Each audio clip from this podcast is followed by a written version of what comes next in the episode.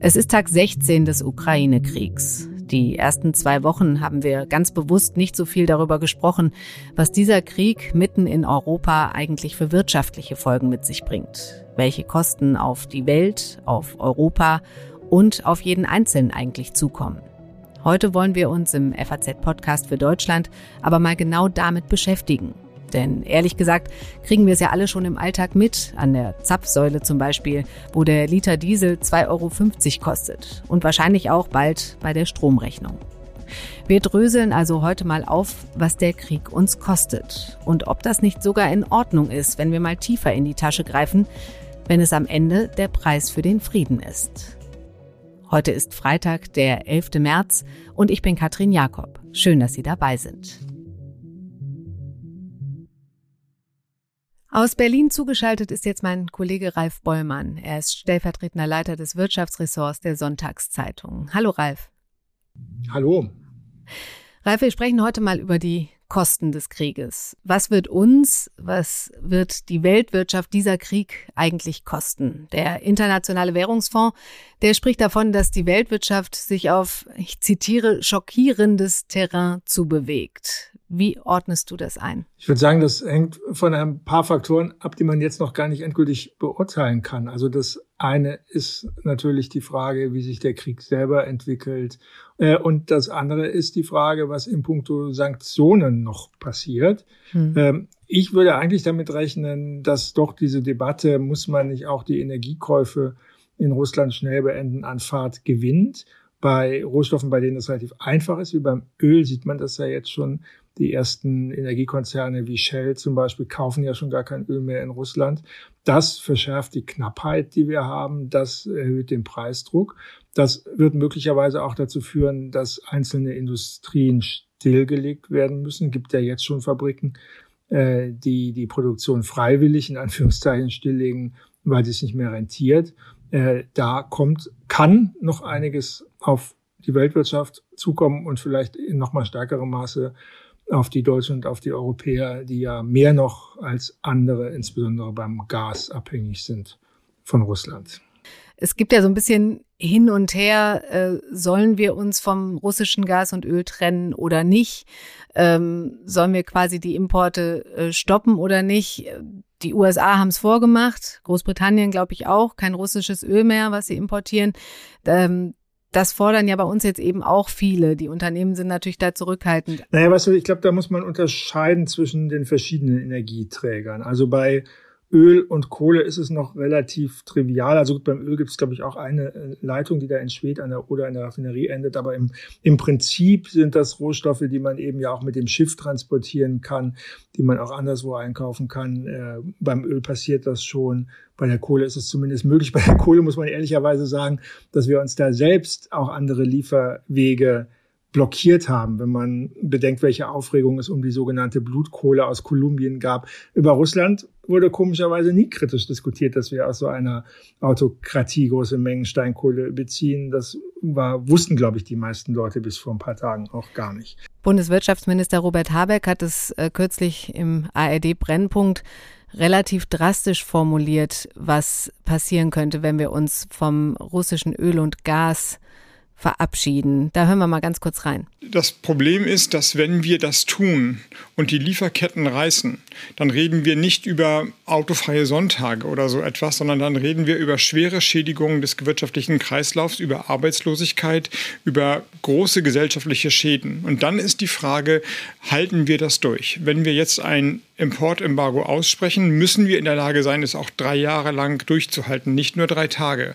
Und ich habe keine Sicherheit darüber, dass das möglich ist. Im Gegenteil, Daten, die sagen, dass wir dann im Land schwere ökonomische Verwerfungen haben werden. Also beim Öl bin ich skeptisch, ob das so dramatisch ist, wie Habeck das sagt. Also natürlich, wenn man jetzt sagen würde, wir, wir bestellen ab äh, heute 18 Uhr kein Öl mehr, ist das was anderes. Aber äh, mit, mit einem Vorlauf von einigen Wochen und äh, ist das, glaube ich, eher handhabbar. Dieses Szenario, was Habeck da beschreibt, tritt nach meines Erachtens dann doch eher ein, äh, wenn wir auf die Gaslieferungen verzichten, weil das würde wirklich bedeuten, dass wichtige Industriezweige unter Umständen für mehrere Jahre komplett stillgelegt werden müssen. Und mit ihnen wahrscheinlich viele Arbeitsplätze. Welche Alternativen gibt es denn für russisches Gas? Wir beziehen ungefähr die Hälfte unseres Gases aus Russland, richtig? Ja, 55 Prozent. Und das ist eben genau das ja. Äh, Problem. Äh, also theoretisch kann man das auch über LNG-Gas machen beispielsweise. Aber wir haben in Deutschland ja bekanntermaßen keine eigenen Terminals. Und die Terminals, die in nächster Nachbarschaft liegen, Rotterdam zum Beispiel oder Swinemünde in Polen, äh, die sind schon voll ausgelastet. Freie Kapazitäten gibt's vor allem in Südeuropa. Da ist aber das Problem, dass es keine leistungsfähigen Pipeline es gibt. Das heißt also, wie würde man zum Beispiel aus Spanien, wo es freie Kapazitäten gibt, das Gas überhaupt nach Mitteleuropa bekommen? Da gibt es nur ganz, eine ganz wenig leistungsfähige Pipeline nach Frankreich. Äh, das, das würde also ganz schwierig werden. Ich glaube eigentlich nicht. Also wir haben zwar Vorräte jetzt noch für, um in den Sommer zu kommen, aber jetzt die nächsten zwei, drei Jahre, bis dann auch neue Infrastruktur geschaffen ist, äh, glaube ich, müssten wir uns dann wirklich einschränken beim Gaskonsum. Lass uns nochmal ähm, zurück zum Öl gehen. Da meintest du, das sei eigentlich äh, äh, relativ einfach, aber wenn wir mal im Einzelnen gucken, welche Bereiche wir jetzt schon spürbar merken, dann ist das für zumindest Leute, die ein Auto haben, ja gerade sicherlich die Tankstelle. Da sind die Preise in die Höhe geschossen. Ich habe heute gesehen, irgendwie fast 2,40 äh, für einen Liter Diesel. Ja, wir sind ähm, ungefähr bei den 5 D-Mark, die die Grünen mal wollten ja, und ja. selber, selber peinlich berührt waren über diesen unverschämten Beschluss, den sie da gefasst hatten. Ja. ja. Wie hoch ist da jetzt, äh, kann man das sagen, seit, seit der Krieg, äh, seit Kriegsbeginn, sag ich mal, wie, wie hoch ist der Preis da gestiegen? Der, der, der Tiefpunkt äh, während der ersten Phase von Corona, als Industrieproduktion still lag, als die Leute weniger Auto gefahren sind, als der Flugverkehr am Boden war, der war ja bei ungefähr einem Euro pro Liter Diesel. Das heißt, die Preise haben sich jetzt verzweieinhalbfacht seitdem. Da muss man eigentlich beim Öl dazu sagen, dass, glaube ich, in den jetzigen Preisen sozusagen dieses Zukunftsszenario Verzicht auf russisches Öl äh, doch schon ein ganzes Stück weit mit ah, okay. eingepreist genau. sind. Also allein aufgrund der jetzigen Knappheit würde ich mal sagen, rechtfertigen sich diese Preise nicht. Das ist schon der Blick nach vorne. Äh, deshalb wäre jetzt meine Hypothese, dass es beim Öl möglicherweise, wenn wir dann wirklich kein Öl mehr aus Russland beziehen sollten, gar nicht so viel dramatischer wird. Ja, und an der Stelle kommen wir zur gesellschaftlichen Akzeptanz. Meine Kollegin Silvia Klaus, die war heute mal an einer Tankstelle und hat die Autofahrer gefragt, wie die das sehen mit den hohen Spritpreisen im Moment. Wenn man es äh, ganz trocken ausdrücken möchte, ist das Marktwirtschaft. Aber ich denke, wenn wir mit den Preisen zu kämpfen haben, ist das weit, weit weniger als das, was die Menschen auf der Flucht zu erleiden haben. Natürlich findet es niemand gut, wenn Preise steigen, selbstverständlich. Ähm, aber aktuell ist der Sachverhalt äh, deutlich komplexer. Das ist tatsächlich am Ende des Tages, Krieg ist für keinen was Gutes. Und äh, leider ist es so, dass am Ende das auch bei jedem ankommt. Und wir jetzt in dem Fall, dadurch, dass es ein wirtschaftliches Instrument ist, am Ende des Tages damit belasten werden. Äh, es ist leider normal. Viel wichtiger ist, wie es eigentlich den Menschen vor Ort geht man muss irgendwie einen Ausweg finden. Also sprich, dass vielleicht äh, das doch so kommt, dass wir sagen, wir beziehen eben nicht mehr das Öl aus Russland. Deshalb bin ich bereit dazu, mehr Gas zu bezahlen, mehr Öl zu oder mehr Preise für, den, für das Gas zu bezahlen und mehr für den Öl, für den Ölpreis, weil wir natürlich, wir können uns das leisten, das ist vollkommen in Ordnung, aber das ist eben das, was äh, gemacht werden muss, um dem Ganzen vielleicht irgendwann auch ein Ende zu setzen. Viele werden nicht mehr so oft fahren können aber wir leben immer noch in einem Paradies und sollten nicht äh, und sollten uns immer vergewärtigen, dass die anderen Leute, die jetzt zu Millionen fliehen müssen und alles verloren haben, ein weit, weit schlimmeres Los getroffen haben als wir. Äh, wie ist das denn bei dir, wenn du an die Tankstelle fährst? Nimmst du das gerade in Kauf? Einfach auch vielleicht, um es Putin zu zeigen, sag ich mal? Ich muss gestehen, äh, dass ich in Berlin in der Innenstadt wohne und äh, deshalb, selbst wenn ich wollte, gar nicht so oft das Auto benutzen kann. Äh, ich war tatsächlich gestern, als ich mal wieder zu Fuß an einer Tankstelle vorbeispaziert äh, bin, äh, geschockt über die Preise, die da hängen.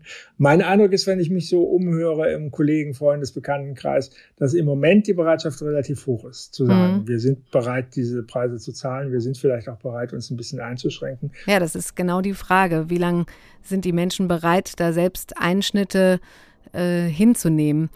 Ex-Bundespräsident Joachim Gauck, der hatte letztens bei Maischberger Folgendes gesagt. Wir haben eine Menge von Möglichkeiten, uns solidarisch zu zeigen. Und wir können auch einmal frieren für die Freiheit. Und wir können auch einmal ein paar Jahre ertragen, dass wir weniger äh, an äh, Lebensglück und Lebensfreude haben. Werden die Menschen das ertragen? Ich bin mir noch nicht sicher, wenn der Krieg Monate, Jahre lang geht, wenn die erste Empörung vielleicht auch ein bisschen verflogen ist, äh, äh, ob dann die Zustimmung immer noch so hoch ist. Ich glaube, das ist auch die Angst äh, der Bundesregierung, vielleicht sogar der Hauptgrund, war, warum sie jetzt nicht in diese Empörungswelle einstimmt, die sagt, das geht doch nicht, dass wir, ich glaube, die letzte Zahl war allein beim Gas 200 Millionen Dollar pro Tag an Putin für seine Kriegsmaschinerie überweisen. Da kommt auf uns alle noch ein bisschen was zu. Ja, fürchte ich auch. Alles klar. Danke dir, Ralf, für das Gespräch. Sehr gerne. Ja, also die Lage scheint durchaus ernst zu sein. Ralf Bollmann sagt, dass tatsächlich der Industriestandort Deutschland in Gefahr sein könnte. Wir haben gerade vor allem auf die Energiepreise geschaut. Am Ende der Sendung haben wir für Sie auch ein paar Tipps, wie Sie selbst zu Hause ein bisschen was gegen die explodierenden Heiz- und Stromkosten machen können. Mit meinem nächsten Gast, Sven Astheimer, der bei uns für die Unternehmensberichterstattung verantwortlich ist, wollen wir jetzt mal schauen, was das alles für die vielen Firmen, Mittelständler bedeutet und damit eben auch für uns als Arbeitnehmer. Hallo Sven. Hallo Katrin. Sven, wir haben gerade gehört, der Krieg gefährdet den Industriestandort Deutschland. Unternehmen könnten abwandern, schlechtere Geschäfte oder sogar pleite machen. Rechnest du schon in Arbeitsplätzen, die da auf dem Spiel stehen? Oh, das ist eine, das ist die 100 Millionen Dollar Frage gerade zur Zeit schwer zu beantworten, aber klar ist auf jeden Fall, äh, wir haben schwierige Jahre mit Corona hinter uns, die Lieferketten sind angespannt, das hat sich noch lange nicht alles wieder eingeruckelt und jetzt kommen eben neue Probleme durch die Ukraine, durch den Krieg in der Ukraine dazu. Äh, das wird auf jeden Fall nicht spurlos an uns vorbeigehen. Wie man das konkret rechnen kann, das ist im Moment noch schwer zu sagen. Dafür müssten wir wissen, wie sich der Krieg auch weiterentwickelt. Hm. Über welche Hausnummer sprechen wir denn da? Was heißt Industriestandort Deutschland in Zahlen? Wie viele Jobs gibt es da bei uns? Ja, wir können uns äh, Folgendes klar machen. Wir haben äh, immer noch weit über 40 Millionen äh, Erwerbstätige in Deutschland. Das ist immer noch eine unglaublich hohe Zahl und an vielen Bereichen werden auch noch äh, Arbeiter gefragt. Jetzt im engeren Kernbereich haben wir über sechs Millionen Jobs im verarbeiteten Gewerbe, so nennt man das ja auch, die Industrie. Hm. Das klingt jetzt erstmal nicht so viel, allerdings sind das die Kernjobs, da hängen ja auch noch unheimlich viele Dienstleistungsjobs mit dran, die dann im Zweifel auch gefährdet sind. Und alles in allem hat die Industrie aber einen riesigen Anteil an der, an der Wertschöpfung. Also wir reden hier über ein 1,9 Billionen Euro Umsatz, fast ein Viertel des BIPs und von den wichtigsten Branchen äh, ist die größte die Automobilindustrie. Und dazu kommen noch Chemie, Maschinenbau und Elektro. Also alles in allem ist die äh, deutsche Industrie, die ja sehr exportorientiert ist, können wir ja gar nicht alles allein verbrauchen hier in Deutschland. Das ist ja für die Weltmärkte, wo wir eine große Rolle spielen, wirklich ein wichtiger Wachstumsfaktor. Hm. Du sprichst ja jetzt viel mit Unternehmern. Mit uns spricht gerade kaum jemand. Aber was, was sagen die dir, wenn du mal einen erreichst? Also man kann sagen, dass die Aufregung groß ist. Man hat gerade zwei Jahre Krisenmanagement durch Corona hinter sich und äh, jetzt kommen die ganzen Verwerfungen, die durch den Krieg entstehen, die kommen noch hinzu. Krisenstäbe tagen, Aufsichtsräte, Vorstände, die Chefetagen, äh, die sind gerade highly alert. Ähm, Vollbesetzung, es wird durchgerechnet in verschiedenen Szenarien. Wie könnte sich das Geschäft weiterentwickeln, wenn der Krieg zum schnellen Ende kommt, wenn es lange geht? Das sind alles Fragen, wo man abschätzen muss. Ähm, das klingt alles ein bisschen technisch in Zeiten von Krieg und Frieden, aber äh, man muss es trotzdem tun und sich darauf einstellen, was zum Beispiel passiert, wenn durch den Krieg wichtige Lieferanten langfristig ausfallen, wenn Lieferketten Ketten, ähm, gestört sind. Äh, man muss sich nach Ersatz Ausschau halten. Das ist leider nicht zu vermeiden. Hm. Uns hat der äh, Geschäftsführer der Hessischen Industrie- und Handelskammer eine kurze Sprachnachricht geschickt zur Lage und hat da direkt eine Forderung mit eingebaut. Der Druck steigt. Einerseits hat zum Beispiel die Industrie in Hessen volle Auftragsbücher und Lieferverträge zu erfüllen. Andererseits ist die Produktion bei derart hohen Energiekosten nur schwerlich wirtschaftlich tragbar. Die hohen Energiepreise belasten nicht nur die Liquidität, sondern gefährden in einigen Fällen auch die unternehmerische Existenz. Mit Blick auf die Sanktionen sehen wir alle, der Preis für Frieden und Freiheit ist hoch. Gleichzeitig sollte die Politik überlegen, wie die wirtschaftlichen Folgen der steigenden Energiekosten im Inland beherrschbar bleiben können. Wir empfehlen, Energiesteuer deutlich senken. Außerdem Stromsteuer auf das europäische Mindestmaß senken. Ja, das sagt Frank Ahletter von der IHK. Sven, die Unternehmen fordern also Hilfe. Kommt da bald was vom Staat?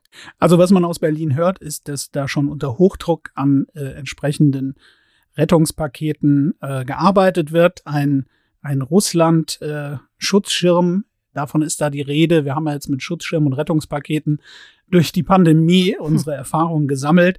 Tatsache ist, dass äh, sowohl Finanzminister Lindner als auch Wirtschaftsminister Habeck wohl in Gesprächen sind. Sie haben auch viel mit Unternehmensvertretern gesprochen. Wir müssen auch dran denken, was passiert denn nach der Krise? Wie stehen wir denn da? Haben wir dann ganze Unternehmens- oder Branchen verloren, Unternehmenszweige, hm. die, die es dann nicht mehr gibt und auch, wo die Arbeitsplätze und die Wertschöpfung weg ist? Dann können wir auch mal auf uns Verbraucher schauen. Ähm, was also wie sind wir denn betroffen? Werden wir da auch irgendwelche Produkte vielleicht nicht mehr kaufen können, weil eben die Lieferketten dann äh, zusammengebrochen sind? Ja, ähm, das kann äh, durchaus passieren und das zeichnet sich ja jetzt auch schon ab. Also die Unternehmen sind ja äh, durch zweierlei äh, Effekte betroffen zurzeit. Zum einen, das sind die hohen Preise für Energie, die zu Buche schlagen. Und da haben wir schon einige Beispiele von Unternehmen, die sagen, die Energiekosten sind so gestiegen, dass die Produktion nicht mehr lohnt, jedenfalls phasenweise. Da gibt es Beispiele sowohl von äh, Stahlunternehmen, von Aluminiumunternehmen, das sind alles sehr energieintensive Produktionen, aber auch von Papierherstellern. Wir hatten diese Woche die Meldung, dass der größte italienische Papierhersteller die Produktion in einigen Werken eingestellt hat. Und das heißt, und da kommen wir makabererweise wieder auf die Pandemie zurück, das ist ein großer Toilettenpapierhersteller und ähm, es könnte durchaus sein, dass äh, es eine gewisse Knappheit an Toilettenpapier wieder geben Ach, könnte. Nee. Äh, dafür wurden wir Deutschen noch belacht, dass wir das gehamstert haben.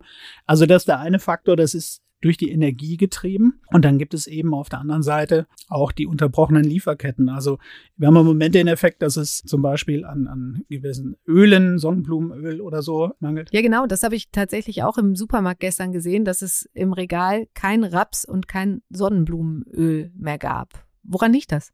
Ja, wir haben jetzt während des Ukraine-Kriegs gelernt, dass die Ukraine so ein bisschen die Kornkammer Europas ist. Das ist ja ein großes Flächenland und wir haben dort viele Rohstoffe herbezogen. Unter anderem, äh, das habe ich selbst vorher so gar nicht gewusst, ähm, hat die Ukraine bisher 88 Prozent der Sonnenblumenkerne in die EU geliefert und stand auch für 55 Prozent der Maisimporte. Solche Fakten haben äh, meine Kollegen für die Samstagsausgabe der FAZ zusammengetragen in einem großen Stück. Da kriegt man also einen guten Überblick. Und äh, das ist natürlich klar, wenn die ausfallen und das auch dauerhaft, dann kann man auch daraus kein Öl produzieren. Hm. Und gleiches gilt zum Teil auch für Russland. Äh, auch von da kamen entweder bestimmte Rohstoffe oder es gibt dort bestimmte Fabriken, die eben jetzt nicht mehr betrieben werden. Äh, wir haben ja in den vergangenen zwei Wochen von vielen Unternehmen gehört, dass sie ihr Russlandgeschäft auf Eis legen. Und das führt zum Beispiel dazu, dass Mondelez, einer der großen Speise- und Süßigkeitenherstellerkonzerne, der in Russland stark vertreten ist und äh, auch in Charkiw in der Ukraine ein Werk hat, wo eben jetzt nicht produziert wird, dass er dort eben die Produktion der durchaus beliebten Oreo-Kekse ähm, reduziert hat. Und äh, es könnte also sein, dass bestimmte Waren, die eben in betroffenen Werken hergestellt werden, dass dort die Regale ein bisschen leer bleiben. Ist die Frage, wie man damit umgeht. Und das ist der letzte Punkt. Die Psychologie. Wie mhm. verändern Käufer ihr Bewusstsein in dem Moment, wo sie wissen, dass es gewisse Engpässe gibt oder geben kann? Wird dann nochmal gebunkert, werden die Regale leer gekauft und dann verstärkt sich dieser Effekt. Das haben wir ja gesehen. Mhm. Also es kann durchaus sein, dass wir das noch stärker zu spüren bekommen. Sven, ich danke dir für deine Einschätzung. Bitte gerne. Die Folgen des Krieges, die Folgen für Weltwirtschaft, EU und auch für Deutschland sind schon jetzt spürbar, ob für die Unternehmen oder für jeden Einzelnen von uns. Wir wollen zum Ende mal ein bisschen praktische Hilfe geben, wie Sie zumindest einen Teil der Mehrkosten versuchen können einzusparen. Dafür hat uns Martin Brandes von der Verbraucherzentrale fünf Tipps geschickt. Hier sind schon mal die ersten beiden. Der erste Tipp wäre, so heizen nach Bedarf. Heizen Sie also Räume nur dann, wenn Sie tatsächlich dort auch die warme Temperatur benötigen. Das generelle Absenken der Raumtemperaturen um ein Grad ist eine häufig genannte Empfehlung, können wir tatsächlich auch so weitergeben, denn hier lässt sich auch Energie sparen. Das ist immer die Rede von sechs Prozent. Der zweite Tipp richtet sich auch gleich an die Heizung. Ähm, viele Heizungsanlagen haben tatsächlich hohe Wärmeverluste, die können wir verringern. Schuld daran ist häufig die hohe Temperatur im Heizsystem. So, und die lässt sich absenken durch Einstellungen der Regelung. Da lässt sich leicht was verbessern. Also ich würde mal einschätzen, dass hier in vielen Anlagen der, das Einsparpotenzial bei über 10 Prozent liegt. Bei der Heizung lässt sich also sparen. Wenn man bedenkt, dass die Hälfte aller Deutschen mit Erdgas heizen, da lässt sich durch ein paar Optimierungen im Gebrauch einiges an Kosten sparen. Genauso übrigens bei Warmwasser. In vielen Haushalten haben wir immer noch den vollen Durchfluss bei Dusche beispielsweise. Der lässt sich durch geeignete Armaturen reduzieren, zum Teil um mehr als die Hälfte. Und weniger Warmwasserverbrauch ist auch um weniger, weniger Kosten. Dann haben wir beim Warmwasser, das würde ich ergänzen noch dazu sagen, relativ viel Standby-Verbrauch. Der ist zum Teil auch durch die sogenannte Warmwasserzirkulation. Und diese Zirkulation läuft in vielen Häusern Tag und Nacht. Das lässt sich reduzieren, oft ganz einfach mit einer Zeitschaltuhr. Es gibt darüber hinaus noch intelligentere und bedarfsorientiertere Systeme als die Zeitschaltuhr. Beispielsweise gibt es auch so Schalter, die merken, wenn das Wasser aufgedreht wird und auch immer dann die Pumpe in Betrieb setzen. Heizung, Warmwasser, überall können Sie also mit ein paar Tricks und ein bisschen Fantasie was rausholen. Genauso beim Stromverbrauch übrigens. Stromverbrauch ist ein, tatsächlich auch ein Potenzial für viele Einsparungen im Haushalt. Und deswegen lautet immer noch die ganz allgemeine Empfehlung, nehmen Sie Geräte vom Netz, die Sie nicht benutzen. Das kann man auch heute recht komfortabel machen mit schaltbaren Steckdosen ja, oder Steckdosenleisten, wo gleich mehrere Geräte dran sind, die einfach mit einem Klick ausgeschaltet werden. Und dann ist da auch kein Standby-Stromverbrauch mehr da. Der Stromverbraucher schlechthin heute ist der, ist der in den meisten Haushalten wahrscheinlich inzwischen vorhandene WLAN-Router. Ja, das kann ein richtiger hm. Stromfresser sein, äh, mitunter sogar mehr als ein Kühlschrank. Viele Router lassen sich auch in einen Sparmodus schalten, wenn wenn nichts passiert, ja, nachts zum Beispiel. So, auch das ist ein Stromsparpotenzial. Beim letzten Tipp von Martin Brandes geht es um erstmal investieren und dann mittel- oder langfristig sparen. Gut, bei dem fünften kommen wir so zu den klassischen Sachen beim Strom. Das sind die sogenannten Haushaltsgroßgeräte oder weiße Ware, wie sie auch häufig genannt wird, also Kühlschränke, Gefriergeräte, Waschmaschinen, Wäschetrockner. Ähm, ältere Geräte verbrauchen regelmäßig mehr als neuere, deswegen ist, ist eine Neuanschaffung möglicherweise eine sinnvolle Maßnahme. Bei Wäschetrocknern gibt es eigentlich eine ganz einfache Empfehlung, die Dinger nicht benutzen und die Wäsche draußen aufhängen, weil Wäschetrockner gehörten lange zu den äh, Spitzenreitern beim Stromverbrauch im Haushalt. Zweitkühlschränke werden immer häufiger benutzt. Das ist so ein Problem, wo man zumindest deren Einsatz beispielsweise auf ein paar Sommertage begrenzen kann. Alte Gefriergeräte können richtige Stromfresser sein, die gehören dann mhm. tatsächlich ausgetauscht, ja. Das war es für heute im FAZ-Podcast für Deutschland. Und ich hoffe, Sie sehen es mir nach, dass wir heute mal nicht über die Lage in der Ukraine, über die Bombenangriffe, die vielen Toten und Verletzten gesprochen haben, die Russlands Präsident Putin schon auf dem Gewissen hat, sondern über Geld und über Kosten. Ich wünsche Ihnen trotz allem ein schönes Wochenende, bedanke mich bei Ihnen fürs Zuhören und wir sind am Montag wieder für Sie da.